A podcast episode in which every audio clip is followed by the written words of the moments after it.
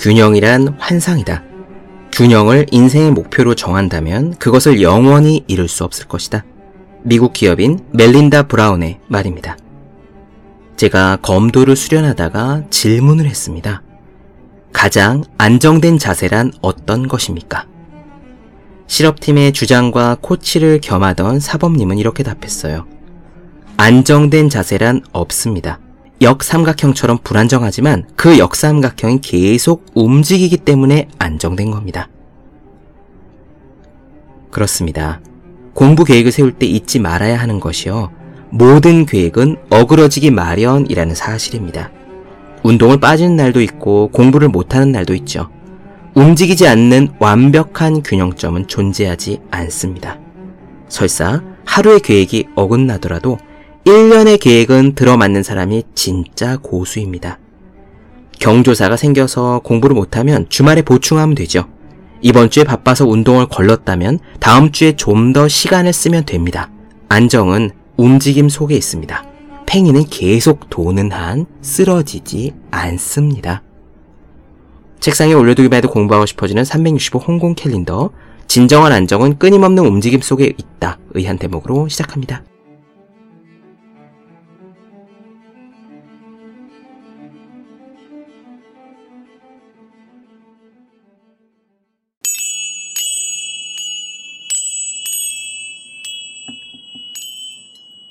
네, 안녕하세요. 본격 공부 작업 팟캐스트 서울대는 어떻게 공부하는가 한지우입니다.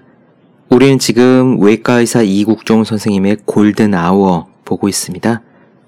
저는 이 글을 읽으면서 여러 책과 사람들의 모습이 떠올랐습니다만 그 중에서도 가장 많이 오버랩 되었던 것은 이순신 장군의 난중일기 그리고 그런 이순신 장군을 그린 소설가 김훈의 칼의 노래였습니다. 언젠가 이국종 선생님을 다룬 다큐에서 칼의 노래가 연구실에 놓여 있는 장면을 보았던 것으로 기억해요. 그때 어렴풋이 참 잘 어울린다 라고 생각했었는데 이번에 골든 아워를 보니 제가 괜히 그런 생각이 들었던 것이 아니더라고요. 김훈 선생님은 칼의 노래를 지으면서 이렇게 말했습니다. 희망을 말하지 않고, 희망을 세우지 않고, 희망에 기대지 않고 희망 없는 세계를 희망 없이 돌파하는 그 산의 슬픔과 고난 속에서 경험되지 않은 새로운 희망의 싹이 돋아나기를 바란다. 칼의 노래를 읽으신 분들, 그리고 이순신 장군이 임진왜란 때 어떻게 싸우고 버티셨는지를 아시는 분들은 지금 말씀드린 이 문장의 의미를 이해하실 겁니다. 희망이라고는 조금도 없는 시대에 희망에 기대지 않고 그저 해야 할 일을 묵묵히 해냄으로써 어둠을 돌파해 나가셨죠. 거기에 무슨 멋진 동기부여나 감동적인 해피엔딩이나 그런 것에 대한 기대는 존재하지 않습니다. 이국종 선생님도 비슷합니다. 골든 아워를 읽으시면 놀라실지도 몰라요. 앞으로는 좋아질 것이다. 우리나라를 더 좋은 사회를 만들어야 한다. 같은 희망적인 이야기는 단 하나도 없습니다. 더 이상은 버틸 수 없다. 어디에도 길은 보이지 않는다. 이런 방식으로는 지속할 수 없다. 한국 사회에서는 안 된다. 한 달에 380시간을 근무하면서 수술을 하느라 한쪽 어깨와 한쪽 다리를 다치고 한쪽 눈이 실명되면서 버티고 버티지만 그 버팀의 이유는 의미가 있어서도 희망이 있어서도 아니었습니다. 그저 그것이 밥벌이였고 당장 배가 터지고 다리가 으깨진 환자들은 쏟아졌으며 그런 곳에서 직장인으로 일하는 한 실제로 이 책에서는 직장이다 말단 노동자다라는 말이 무수히 등장하거든요. 그 상황에서 이국종 선생님은 해야 할 일에 최선을 다했던 것 뿐입니다. 그것이 원칙이니까요. 오늘은 어린 시절 이야기가 나옵니다. 의대를 택한 이유와 의대를 그만두려 했던 이야기. 그리고 삶의 기준을 깨달은 이야기가 등장할 겁니다. 잘 들어보셨으면 합니다. 바로 시작할게요.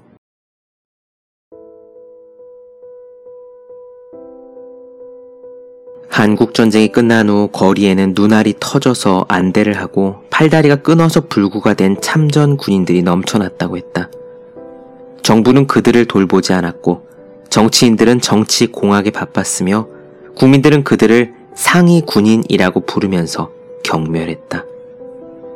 나는 어릴 적에 상위 군인이라고 말하기 꺼려하던 아버지와 어느 명절에 동사무소에서 상위 군인에게 주는 밀가루 한 포대를 이고 돌아오던 어머니를 기억한다. 석양을 뒤로 하고 어머니와 걷던 거칠고 긴 비포장도로가 머릿속에 선명하게 남아있다. 그날 어머니의 머리 위에서 밀가루 포대가 미끄러져 길바닥으로 떨어졌다. 제 무게를 못 이겨 배가 터져 갈라진 종이 포대에서 흰 가루가 쏟아져 나왔다. 어머니가 쪼그리고 앉아 흙이 묻지 않은 밀가루의 윗부분을 손으로 퍼서 다시 봉투에 담는 동안 어린 나는 자꾸 눈물이 났다. 의료보험 지역 가입자 정책이 시작되기 한참 전인 1980년대 아버지는 직장 생활을 예상보다 일찍 끝냈다. 그와 동시에 가족들이 기대던 의료보험이 사라졌다. 남은 것은 상위 군인에게 지급되는 노란색 의료보호 카드뿐이었다. 지정된 일부 병원과 의원만이 노란 카드를 받아줬고 환영받지 못하는 환자와 그 가족들은 곳곳을 전전해야 했다. 고등학교 시절 그중 한 의원의 주사실에서 간호사에게 물었었다. 여기는 저같이 이 카드를 가져온 환자들을 왜 다른 환자들과 똑같이 대해주시나요? 주사를 놓던 간호사가 또렷한 목소리로 답했다. 당연한 거 아니야? 내가 왜 그런 걸 신경 쓰니? 그 병원의 의사와 간호사들이 모두 그와 같았다. 그 의원의 외과 의사 김학산 선생은 종종 내게 용돈을 쥐어주곤 했다. 나는 그곳 의료진이 고마웠다. 그러면서 나는 의사가 다른 개인의 인생에 미칠 수 있는 무게를 생각했다. 의사가 되겠다고 생각했을 때 고등학교 동창 정용식이 신설의과대학인 아주대학교 의과대학에 지원했다. 나는 그와 함께 하기로 했다. 그는 어린 시절부터 친구였고 공부를 잘했으며 마음도 깊었다. 그런 그와 함께 계속 공부하고 싶었다. 전공 선택의 이유도 같았다. 외과 수술은 육체적 부담이 크고 전공 선택 시 그런 임상과는 의대 졸업생들이 선호하지 않았다. 정용식은 의과대학을 수석 졸업하고도 그런 외과를 선택했고 나도 그 길에 합류했다. 외과를 업으로 삼는 우리의 일상은 갈라지고 짓 이겨진 살과 부서진 뼈와 장기들, 끊어진 신경과 어긋난 조직, 솟구치는 핏물 속에 있었다. 병원 밖으로 나갈 수 있는 날이 많지 않았다. 삶은 평범함과 거리가 멀었다. 그래도 나는 수술이 좋았고 수술방의 감도는 서늘한 감촉을 사랑했다. 이제 나는 외과 의사의 삶이 얼마나 무거운 것인지 뼛속 깊이 느낀다. 그 무게는 환자를 살리고 회복시켰을 때 느끼는 만족감을 가볍게 뛰어넘는다. 터진 장기를 꿰매서 다시 붙여놓아도 내가 생사에 깊이 관여하는 것은 거기까지다. 수술 후에 파열 부위가 아물어가는 것은 수술적 영역을 벗어난 이야기고 나는 환자의 몸이 스스로 작동해 치유되는 과정을 기다려야만 한다. 그 지난한 기다림 속에서 내가 할 수 있는 일은 각종 인공 생명 유지 장치들을 총동원해서 환자에게 쏟아붓는 것 뿐이고 그것은 치료를 돕는 일에 지나지 않는다. 내가 직접 환자를 온전히 살려낸다거나 살려냈다고 할 수 있을까? 나는 그 질문에 답할 수 없었다. 외과 의사로 살아가는 시간이 쌓여갈수록 외과 의사로서 나의 한계가 명백히 다가왔다. 의과대학 시절 인간의 생사에 관여하기 위해 배워야 할 것들은 넘쳐났다. 동기들은 방대한 학업량에 쓰러져 나갔다. 무거운 과목들로 짜인 학기들을 지날 때마다 20%가 유급을 당했다. 본과 2학년을 마칠 때쯤 강의실에는 입학생 가운데 절반만이 남았다. 살아남고자 이를 악물었고 남은 이들 중 하나가 되었을 때 나는 행운이라 여겼다. 본과 3학년이 되면 실습을 나가야 했다. 신생이었던 아주대학교 의과대학은 연세대학교 세브란스 병원의 실습 과정을 일임했다. 나는 그곳으로 가지 못했다. 위태롭던 집안이 풍비박산하면서 살인적인 의과대학 커리큘럼을 더는 소화할 수가 없었다. 아무런 지원이 없이 의대 공부를 계속해 나가는 것에 힘에 붙였다. 차선이 되어야 할 군대가 우선이 되었고 졸업하지 않았으므로 일반 병이어야 했다. 그날로부터 나의 자리는 해군의 갑판 수병이었다. 내가 함상 훈련을 받던 경기함은 낡은 구축함이었다. 1980년대까지도 한국 해군에는 잠수함이 단 한 척도 없었다. 전력은 북한의 열세였으며 작전 해역에 북한 잠수함과 각종 신형 고속 함정들이 출몰하곤 했다. 미국 정부는 이를 경계해서 1970년대 초반 기어링급 구축함 7척을 한국 해군에 무상으로 내줬다. 미국 해군이 2차 세계대전 때부터 쓰다가 퇴역시킨 구축함들로 함정의 피로도는 극심했다. 함수에 있는 5인치 포를 발사할 때마다 함 내의 모든 이음새가 틀어졌다. 녹가루가 떨어지며 이격했고 형광등이 깨져나갔다. 비만 오면 불입지에서 상 가판에 이르기까지 사방에서 비가 새어 들어갔다. 함정에는 제2차 세계대전 당시부터 대를 이어서 산다는 미국산 쥐들이 돌아다녀 전선망을 갉아먹었다. 합성과 누전으로 인한 자잘한 고장은 끊이지 않았다. 함정의 프로펠러를 돌리는 옛날식 증기 터빈은 제너럴 일렉트릭사에서 만든 것으로 민간 어선에서조차 쓰지 않는 것이었다. 그럼에도 이 낡은 함들만이 해상에서 헬리콥터를 함상에 앉힐 수 있었다. 이들마저 없으면 한국 해군은 항공 전력을 끌고 바다로 나갈 재간이 없었다.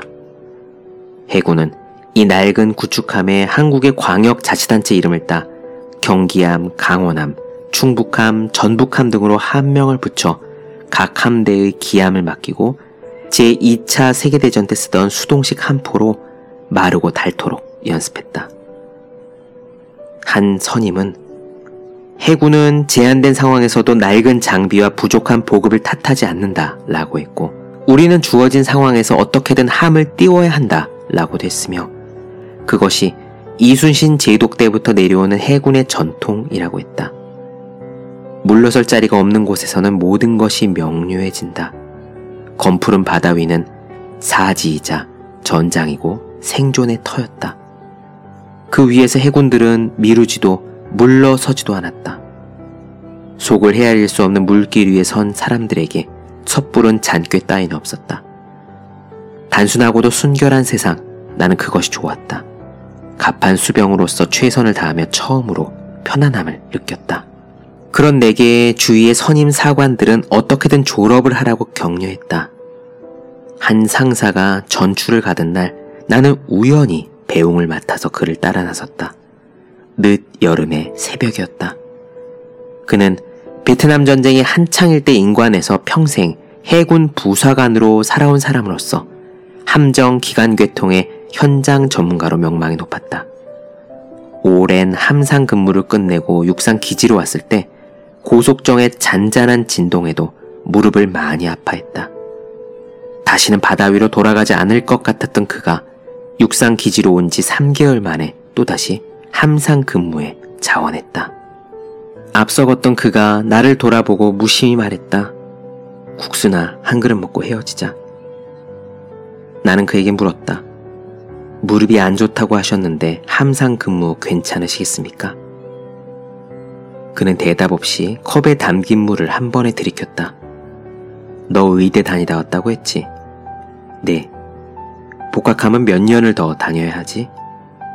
2년 더 다니면 됩니다. 학교는 꼭 잘 맞춰라. 그가 말을 이으려던 참에 국수가 나왔다. 김이 오르는 맑은 멸치 국물을 한 모금 떠서 마셨다. 눈앞에 그는 바다로 가면 몸이 아플 것을 알면서도 다시 바다로 돌아가는 중이었다.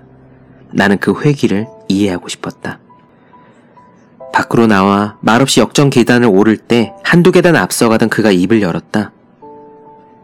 나는 의사들이 하는 공부가 어떤 건지 잘은 모르지만 말이야. 거기에도 원칙이라는 게 있지 않아? 이를테면 의사들이 환자를 치료할 때 꼭 지켜야 하는 것들 그런 거 있잖아. 그랬다. 그는 최일선에서 겪은 것을 토대로 문제점을 파악하고 개선하고자 했다. 그 사실을 대형 함의 함장들과 전대장, 함대 사령관에게까지 전달하려고 애썼다. 그러나 그가 지적한 문제들은 쉽게 개선되지 않았다. 그가 제기한 문제는 함대 사령관도 알고 해군 참모총장도 알고 국방부 장관이나 대통령도 알고 있을 것이었다. 그러나 그 같은 문제를 해결하려면 정치적 결단이 필요하다. 예산은 정해져 있고 얽힌 이해관계는 복잡한 데다 해군에서 개선이 시급한 상황은 이뿐만이 아니다. 그도 이러한 사실을 알았으나 자신이 발견한 문제점을 좌시하지 않고 개선해보고자 나름 애써왔다. 그래도 나는 뱃사람이다. 하는 데까지 해보다가 안 되면 다시 배 타면 되지. 절이 싫으면 중이 떠나는 거야. 그는 내게 의사가 되라고 신신당부를 했다. 나를 보지 않은 채 손을 내저으며 계단을 내려갔다. 따라오지 말라는 의미였다. 나는 그 자리에서 움직이지 않았다. 그가 오른 전동차가 천천히 플랫폼을 빠져나가는 모습을 한 자리에 서서 끝까지 지켜보았다. 원칙을 지켜야 한다. 하는 데까지 최선을 다해서 옳은 것을 주장하며 굽히지 않는다. 안 될 경우를 걱정할 것은 없다. 정 안 되면 다시 배를 타러 나가면 그뿐이다. 나쁜 보직을 감수할 자세만 되어 있으면 굳이 타협할 필요가 없다. 원칙에서 벗어나게 될 상황에 밀려 해임되면 그만하는 것이 낫다. 그것은 단순한 논리였다.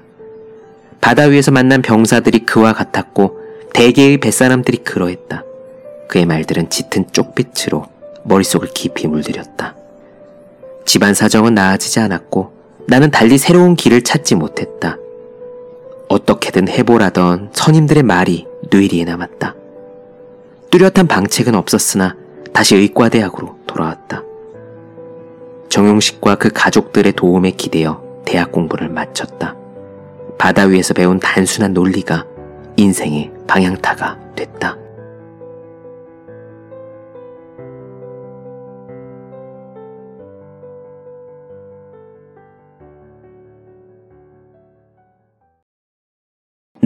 본격 공부자가 팟캐스트 서울대는 어떻게 공부하는가 이국종 선생님의 골든 아워 나눠드렸습니다. 더 많은 이야기가 궁금하신 분들, 질문사항 있으신 분들은 제 유튜브 채널 서울대는 어떻게 공부하는가, 네이버 블로그 허생의 즐거운 편지, 다음 카카오 브런치 한주의 브런치, 인스타그램 해시태그 서울대는 어떻게 공부하는가 검색해 주시면 좋겠습니다. 또 지금 매일매일 공부하고 계시는 모든 분들, 학생, 수험생, 취준생, 직장인 등 공부하고 계시는 분들을 위해서 어떻게 공부해야 효율적으로 공부할 수 있는 설명한 혼자 하는 공부의 정석, 그리고 책상에 올려두기만 해도 공부하고 싶어진 365 홍콩 캘린더, 아직 읽지 않으셨다면 꼭 한번 읽어볼사 합니다. 분명 도움이 되실 거예요. 저는 그럼 다음 시간에 뵐게요. 여러분 모두 열심히 공부하십시오. 저도 열심히 하겠습니다.